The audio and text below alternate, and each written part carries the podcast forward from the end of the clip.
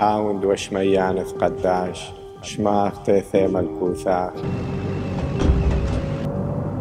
نهوي صغيانات أي كند وشميا آفرة أولان لحما سلقان ديومانا وشغلان حوبين وحطاهين أي كند آفحنان شبقا حياوين لا تعلم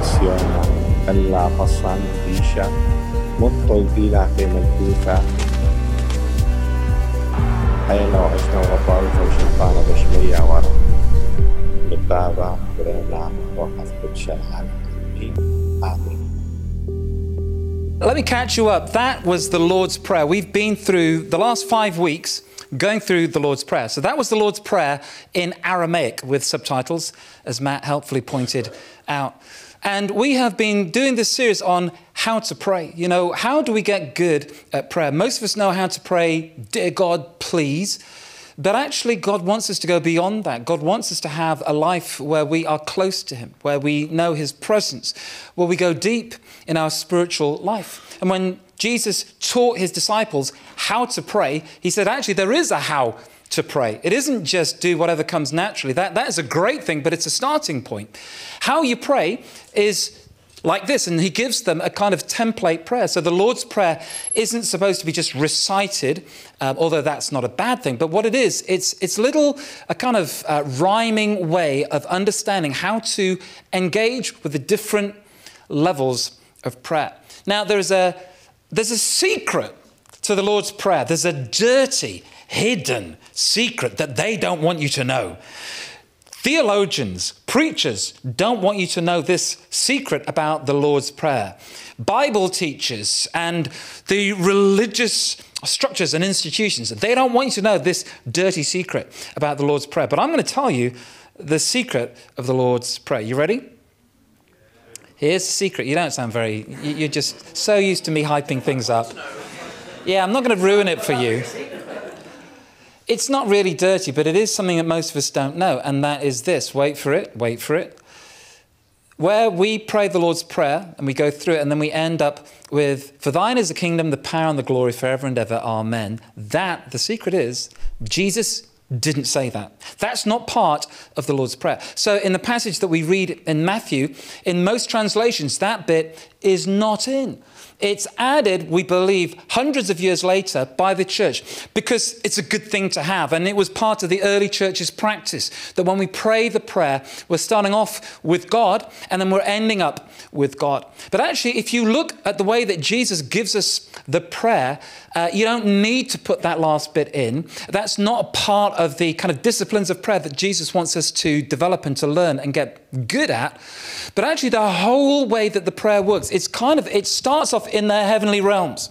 So we start off, it says, Our Father in heaven, hallowed be your name. So you're literally in heaven. We talked in the first session about how we spend time in adoration. So that is adoration. We're focusing in on God, His goodness, His character. We're looking to connect with heaven, the spiritual realm where God is. And so we start off in the heavenlies. And then we pray, Your kingdom come, Your will be done on earth as it is in heaven. In other words, we're drawing down from heaven. We're connecting to heaven and connecting to earth, making the two come together. That is intercession. And then we move from intercession, where we've brought heaven down to earth. We move down to ground level concerns. Give us this day our daily bread. That is petition. So we've moved from God in heaven through to God's heavenly will being done on earth, through to what I need in earth my bills, my everyday expenses, uh, the needs that I have physical, emotional, um, relational. But then we go down into the kind of the depths and the weeds. It's forgive us our debts as we've also forgiven our debtors, or forgive us our sins. Now, this is confession. And we've pulled down from the very heights of heaven now to the depths of where I am hurting and broken, the things that I regret, the things that I want God to deal with and have mercy with me for. And then, with this final one, it ends even lower. We go down to the very pit of hell itself. And deliver us from, uh, lead us not into temptation, but deliver us from the evil one. And this whole area, this is warfare. And so Jesus is saying, What I want you to do is, I want you to become practiced in praying the different disciplines, to be people that adore God, that have a, a, connection with your Father who sees in secret, to be able to intercede for the needs of others, and then to pray, petition for your own need, to be confessing the stuff. But we go right down to this kind of end where it ends with the evil one. And I've always wondered why did Jesus start with God? God's in heaven, and then he ends with the evil one. It doesn't feel right that the evil one should have the last word. But Jesus is saying this is so, so important. Now, I'm going to ask you a question. You don't have to put your hands up. Uh, try this one at home. How many of you regularly pray the prayer, lead us not into temptation and deliver us from evil? How many of you regularly, on a regular basis, when you pray, how often do you pray about the evil one? How often do you pray about being delivered from temptation?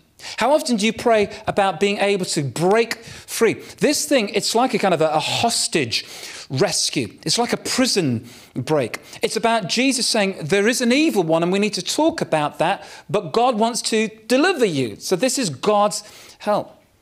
My hunch is that most of us don't pray this prayer that often.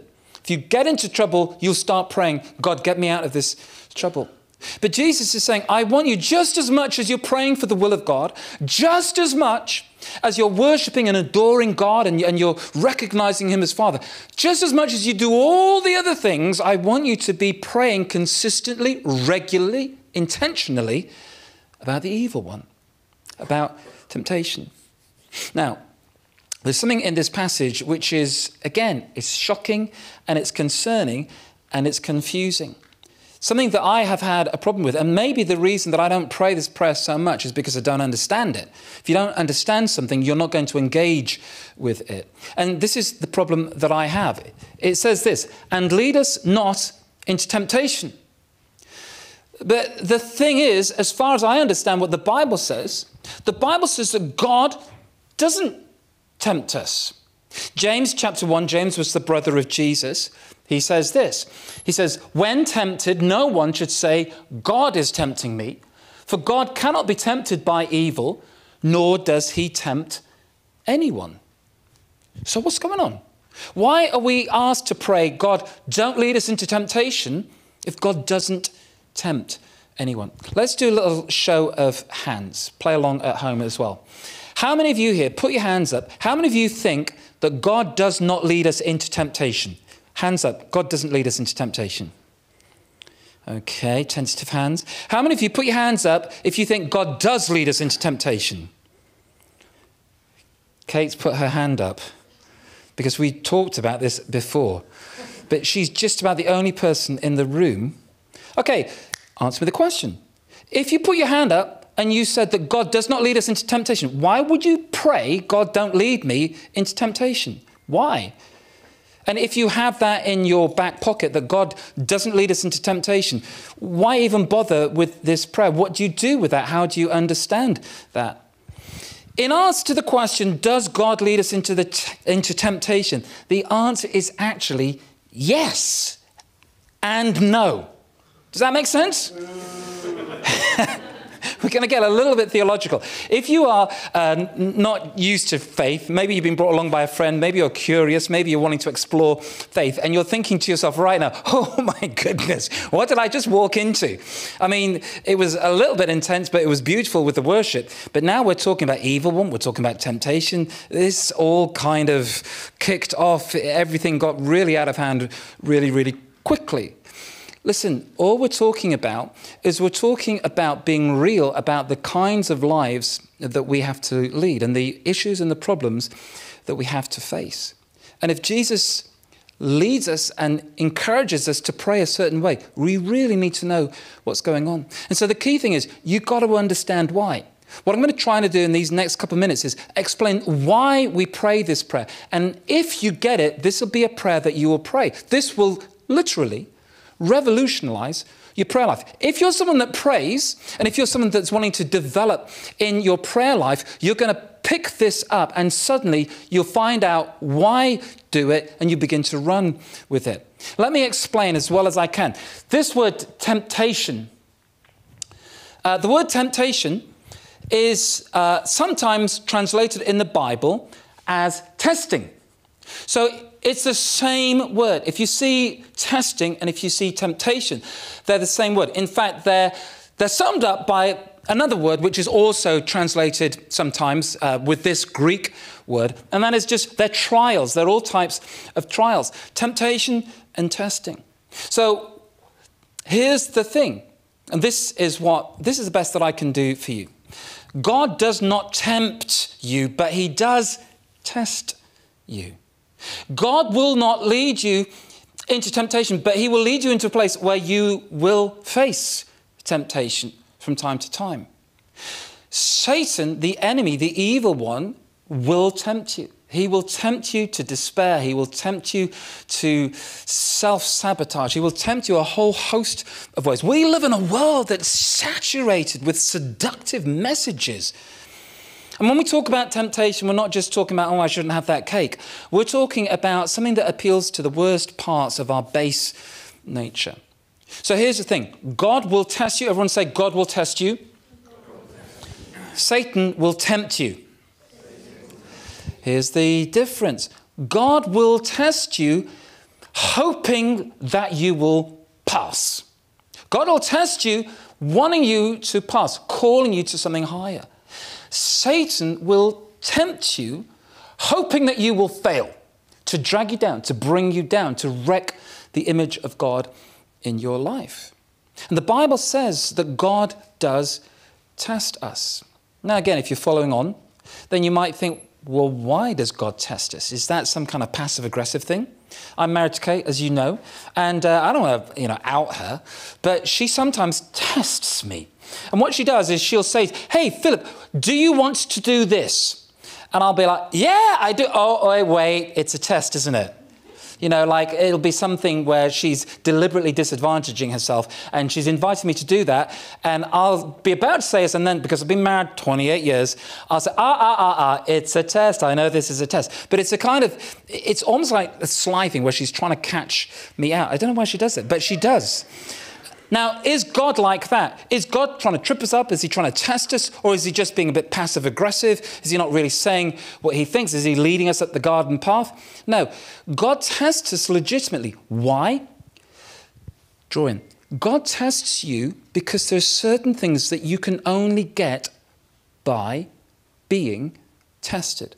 There's some good stuff that God can get into your life by testing you. Two things. First of all, let's look at this passage from Deuteronomy.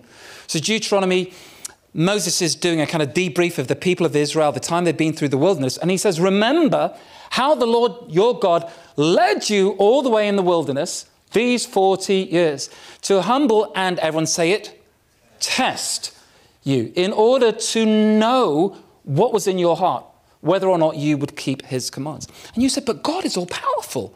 God understands all things. God is the one who is, he's got his finger on all the dials. Doesn't he already know what's in my heart? No, he doesn't. Because no one knows what's in your heart until it manifests itself. You're a free agent, you have free will. God hasn't pre programmed you. But God will test you because He wants to know what is inside you. What is going to be revealed by this test? Second thing, back to James again, same passage. James says this He says, Consider it pure joy, my brothers and sisters, whenever you face trials, same word, of many kinds, because you know that the testing, again, same root word, of your faith produces perseverance. Let perseverance finish its work so that you may be mature and complete, not lacking anything. So, what does testing do to us? Two things. One, it shows and two, it grows. So, what testing does is it shows your character. Character is revealed under pressure, right? When you are in difficulty, when you are challenged, that's when we get to see what you're made of. I would honestly say that uh, as a church, I believe that we have been, and I think to a certain extent we still are, in a time of testing. We're in a wilderness time. I would say that last year, 2022, was the hardest year in Metro's long and storied history seven years. But it was still the hardest year. I thought we were being tested in the pandemic. Ah, I was wrong. It wasn't testing, it was a crisis. It wasn't a wilderness experience, it was a crisis, it was an emergency. And we did really, really well in that. What we have found ourselves in is going from a crisis into a wilderness testing period. Why? Because God wants to know what's inside of our hearts. God wants to know whether we're in this church because uh, it's a great vibe, because of the momentum that we have, because of the place where we meet. I'll burn that one down. Because, uh, um, you know, please don't quote me on the insurance. But because God wants to know how will we react? Are we in it because it's just a fantastic place to be and everyone's in it and, and there's a, a great kind of sense of, ah, this is the place to be? Or are we in it because of the mission that God has called us to? Am I in this as a leader just because it's so great and everything's going so well and we've never done anything but grow, grow, grow, grow, grow and see wonderful things all the time? When God allows you to come into a wilderness experience, oh my goodness, suddenly what's in our heart is revealed. And we have to wrestle with how do we react? What is inside? What are we really, truly made of? Are we in here for the mission or are we in here because it feels good? But not only does it show, but it grows. So when you're tested, it reveals who you are and then it grows you in that direction. If you're tempted, it can show what you are negatively and then it can drag you down further in that direction. There's always testing to reveal character. Testing will always show up a person's love, the depth of the love that they have. When I first married Kate, I was absolutely giddy. I could not believe that I was the luckiest man on God's green earth. She was just my absolute dream woman, and I could not be happier being married to her.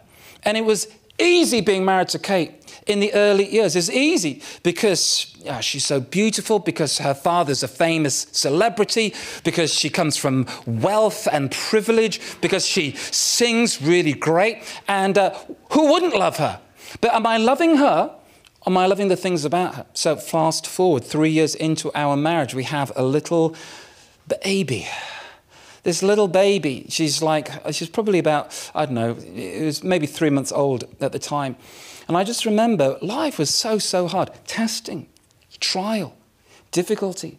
And I remember the worst, the lowest point of our marriage, well, it's arguable, there's so many things to choose from. But one of, up to that point, the lowest point of our marriage, uh, we're having this meal. And Zoe's asleep in her little baby seat on the floor. We're at the dining table talking. Talking, we are very, very much bitterly fighting, and words are being exchanged. And I found at the certain point, I felt so angry and I felt so furious. I picked up my glass and I threw it, smashed it on the floor. And it, it, I didn't mean to do it. It was just this kind of, I could not control myself. I, I lost, I never lose my temper. I'm a, a chill guy. I'm a wonderful person. I lost my temper. I smashed this glass. Glass is all over. Zoe wakes up. She starts crying. Kate looks at me and she says, Great, look what you've done. Are you happy now? I get up and I walk out the house. I've got my church office key. I go into the church office. It's not in Bristol, don't worry, don't be. And also, trigger warning. Uh, but I went into the church office where we lived in Surrey. And I suddenly realized now I know who I am. It's shown who I am. It was easy to love when times were good, it was easy to love when it was all benefit. But it turns out that I am not just this kind of, hey, I'm a romantic guy. I leave flowers underneath your windscreen wiper on your car. Uh, I do the nice things. You know, I, it turns out that I am full of anger. I'm a heartbeat away from domestic violence. I threw the glass on the floor to stop me doing something worse. I just had to get this rage out of me.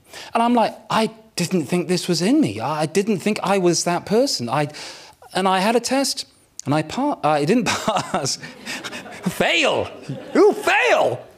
And it grew me in the direction of an angry, bitter, unforgiving, violent man. But thank God I had another test straight after that. The test was in the church office conference room, sleeping on the sofa, tossing and turning till about three in the morning and just couldn't get any peace. But all I was thinking is, I'm going to divorce this woman. Um, in words to that effect. I, am, I don't want to live with her. She's awful. She is horrendous. I am going to divorce her. And, um, but wrestling through it, I'm being tested. And then actually coming to a point where I, I came and I, I got out of the room and I walked, sorry, hun. Uh, I walked back to the house. And as I'm walking back, I'm saying to myself, I will stay in the marriage. I will love her whether I like it or not. And I will be utterly, completely, totally, incontrovertibly miserable. But I'll only have to do this for about 50 years, and then I can die and get the whole thing over with. And that is literally what I felt. That's literally what I said. I climb back into the, the bedroom and I say, Shall we talk? Kate says, No, I don't want to talk to you. But we talk. And then I am shown to be a person who is faithful no matter what. I proved to myself and to my wife no matter how bad it gets, I'm not going anywhere. I'm sticking with you through thick or through thin. I'm in this marriage whether it makes me happy or whether it makes me miserable. I'm in this marriage whether you're nice to me or whether you're awful to me or whatever's going on. I'm I, am in it. I, am in. And suddenly I know this about myself. I am a faithful man. And as I go back and we work things through, I become more like that faithful man. I grow in the direction of the test that I have just passed.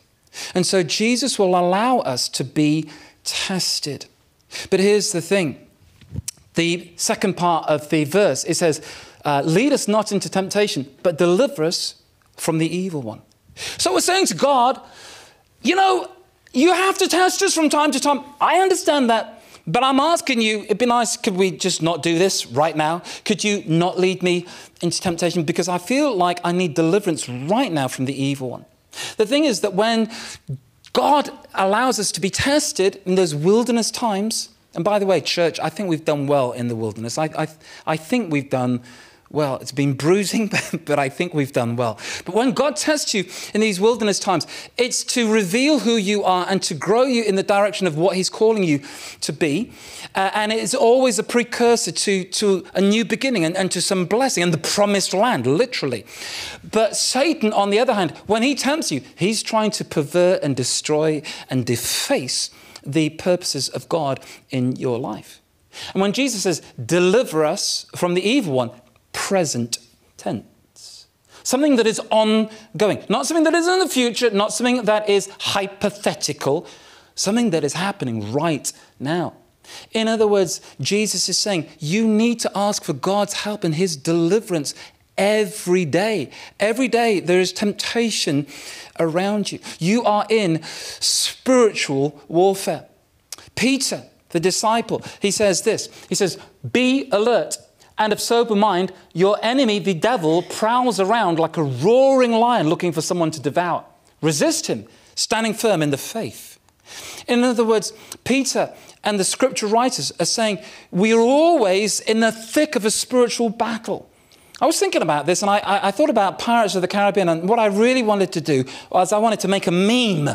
I, I, didn't know how to make a meme or even what a meme is. But the idea, if someone could make this for me, uh, help Sam, our new Instagram uh, guru. Round of applause for Sam. But can someone make me a meme? And it would be Pirates of the Caribbean, and it would be Captain Barbossa.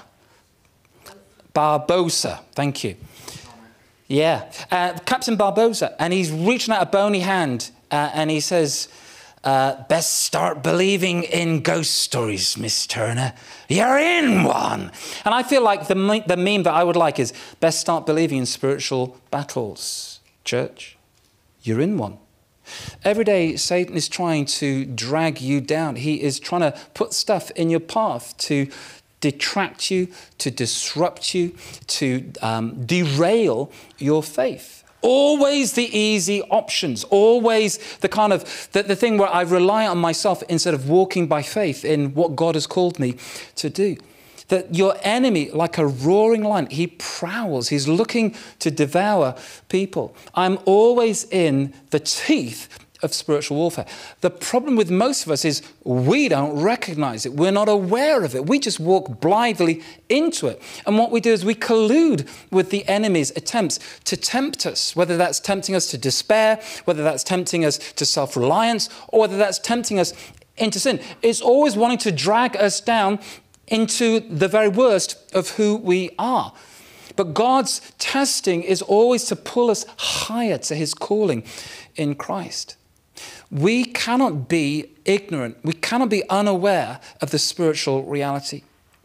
C.S. Lewis, the guy that wrote the Narnia uh, stories, he great theologian, but he says this. He says there is no neutral ground in the universe. Every square inch, every split second is claimed by God and counterclaimed by Satan. And our job as the people of God is to be making decisions in line with what God wants for us and to be resisting the devil. Resist the devil, resist the devil, resist the devil.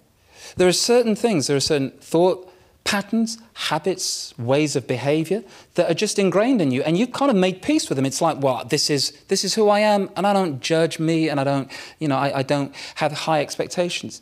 We live it's really weird because we live in a culture that says, don't shame me. But you never had a more shame on a culture than the culture that we're living in right now. A culture that can literally cancel people, that can try and silence people. A culture that is very, very strong on what you're allowed to say, what you're not allowed to say, what you're allowed to think, what you're not allowed to, sing, to think. But uh, the enemy will always try and bring us into a, a kind of lifestyle where yeah, it doesn't matter, it's okay, give yourself, uh, get yourself off the hook. It doesn't really matter. But actually, Jesus is saying, you just need to be aware that you are walking in the path of a roaring lion. And so ask for God's help. Deliver us, deliver us, deliver us from evil. The great news is that God wants to deliver you from your brokenness. God loves you, He's for you.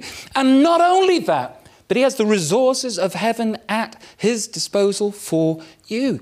And so if you have entrenched patterns of thought. Maybe you're always negative about yourself. Maybe you find it difficult. Maybe your self worth is down in the gutter. Jesus says, Pray, ask the Father, deliver us from evil. Because that temptation to always put yourself down, that temptation to always kind of throw off when people are kind or good, or, or to not receive love and acceptance, to reject before you are rejected, all that stuff, it's temptation. It's the work of the evil one.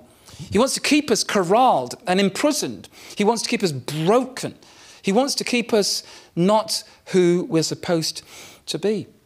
And some of you, you're working in, in office environments and you just think, you know, it, it's, a, it's a challenging culture, it's a harsh culture, it's, it's not a godly culture. And I can't do a single thing about it. I just get swept up in that. And every time you fail and every time you give in to temptation, you're becoming more like that culture around. We're all swimming in sewage and we're ingesting it, imbibing it, and we're becoming polluted and poisoned by it. But God says, I can deliver you from that. You could pray. You could pray a prayer. You could pray a prayer on a daily basis. God, help me in the environments that I'm about to go in. What's the difference between a prayer of confession, which is part four in the prayer, and a spiritual warfare prayer, which is part five that we're doing right now? What's the difference? Well, it's easy. When you pray confession, that's praying about the sin that you have already committed and doing some kind of soul searching and, and laundry, uh, spiritual spring cleaning of the soul. But when we pray the spiritual warfare prayer, we're praying forward about the sin that we don't want to be trapped and ensnared by. Again, some of you, you find yourself in situations, circumstances all the time, and you just know, oh, I, I, whoops, I did it again. I got into that place, I was with that person, I was in that environment, I had that to drink or whatever it may be, and I regret it and I feel bad about it, but I, I just don't seem to have the resources, and so I pray a prayer of confession. Great, wonderful, brilliant. But Jesus says, God wants to deliver you. He wants to rescue you. He wants to pull you out of that prison. He wants to bring you into who you're supposed to be. So, ahead of time, you pray. I have times every day when I pray and I look at the day that I've got and I know that I'm weak and I'm vulnerable in certain areas. And I pray, Dear God, deliver me from the evil one in this situation. Help me ahead of time. And sometimes I find God really helps, and sometimes I don't let Him and I slip up and I fail. But I'm looking each day to become more and more like Christ. So when we pray, you pray the Lord's Prayer.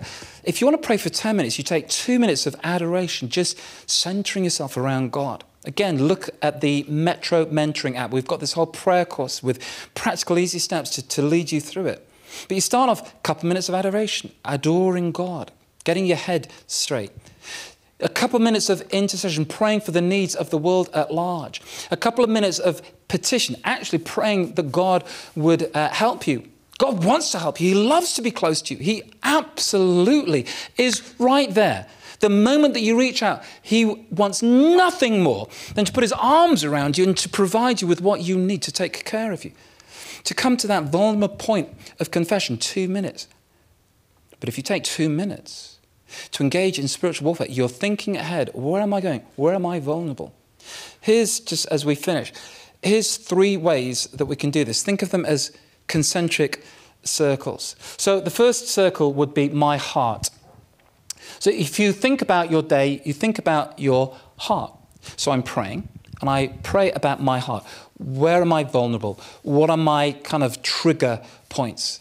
Do you struggle with pornography? Do you struggle with a bad temper? Do you ever smash glasses and you heard my story? It's like, no big deal. I do that three times before breakfast. What is in your heart? What is the issue? Where are you vulnerable? What are the things that always trip you up again and again and again? That, that stuff that you just can't seem to break free of, those negative, dysfunctional thought patterns, those behavioral patterns. So I pray about those things. I pray, God, Give me strength. God, deliver me. God, I don't want to be this person. I want to grow towards your vision of me. And then you move from my hearts to my relationships. You know that there are certain people who bring out the worst in you. Maybe it's an antagonistic thing. Maybe it's a flatmate. Maybe it is a family member. Woo! Oh my goodness, daddy issues. We have them coming out of our ears, don't we? But you have a, relationship, a person, maybe it's someone at work that you just butt uh, heads with, someone that you, you just really struggle with, and they bring out the worst in. Well, you pray, Lord God, would your Holy Spirit be the most important, the most influential person in my life, not everybody else? Or, or, it may be that there's someone that actually uh, encourages you, entices you into stuff. You know, you, you have certain people that uh, you, it's not that you don't get on with them, it's that you really do get on with them, but they lead you down a path that you think, actually, this is not compatible with the way of Christ. And so it doesn't mean I cut off that person, I sever myself from them, I'm just going to be a, a holy Christian on myself in a hole. No, you pray, Dear God, with this relationship, let the love of God and let the power of the Spirit flow from me to them rather than me being influenced by the things that are influencing them. I don't want to be a slave, uh, influenced by other slaves. I want to be bringing people out into the light. And then finally, the biggest circle is my situation. So we all have challenges. You know, some of you, you just have this thing. Whenever I'm in a particular situation, whether it's a club or whether it's a family gathering or whatever it may be, I always mess up. I always break that. I always get into trouble in these areas. Well, pray about it. I know certain things in my life, and particularly if I'm tired, there's certain areas I just have to pray, Dear God, I know I'm going into this lion's den. I know that the enemy often kicks me when I'm in this situation. Would you deliver me? I'm praying ahead of time. I don't want to get into trouble. I want you to deliver me from the evil one. When we pray, it's so important that we're developing a closeness with the Father, with the Spirit, with the Son. If you don't know Jesus, if you're not sure about faith, and a lot of this is just washed over you, all you need to know is that God loves you so much and He has a plan for you and a desire for you to be the best that you could be, the, the, the best self that you know deep down inside that you want to be. And God longs to put his arms around you. He longs to come alongside you. He longs to draw you in to relationship with him and to ignite you with the power of heaven. And for those of us that are following Jesus and looking to go deeper in our relationship with Jesus, we pray, and that's why we pray. We pray so that we can know God. We pray so that we can be intimate and close with Him, to adore Him, to intercede for His world, to be conduits for His will, to humbly entrust ask for Him to take care of the needs that we have, to be vulnerable and open, to do that soul surgery, and then to engage with His help, His power, His deliverance. And as we live this kind of spiritual, disciplined life, we begin to grow in the things of God, and that's what God wants for us. We're going to go into a time of worship, but what I would like us to do is I'd like us to have a time of prayer. And I'd like us to think about one thing in our life where you know, actually, this is an area of temptation that I fall into again and again and again and again. And this is not to put shame on ourselves, quite the opposite. This is to get shame off of ourselves because it's not God's plan for your life, it's not God's will for your life, it's not God's purpose for your life. But I want you to think about one area of temptation where it may be you get triggered and you just go down a certain route. It may be that you've had lifelong issues that you just can't get a, a hold of. Honestly, many of you here and many watching online, it's, it's negative self talk, it, it's negative, low self image. And actually, that's not to say it's your fault, but it's to say that you're being tempted into a cycle uh, of just distorting what God has put in your life. And you can be free. You can be delivered. You can have a fresh start. So I want you to think about that temptation, whether it's around your sexuality, your morality, whether it's around a kind of feeling like you, you've got to control everything yourself, or you, you don't feel like you can give financially because you, you're controlled by money, you fear that you're going to be without, you're always on edge, uh, whatever it may be.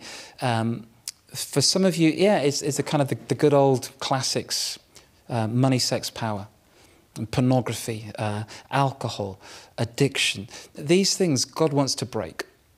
And we mention them so that God can deal with them. But what I want you to do is, I want you to, in your mind, I want you to hold this thing, and I'm going to give you a little bit of moment to be quiet. So, right now, let's just close our eyes, bow our heads.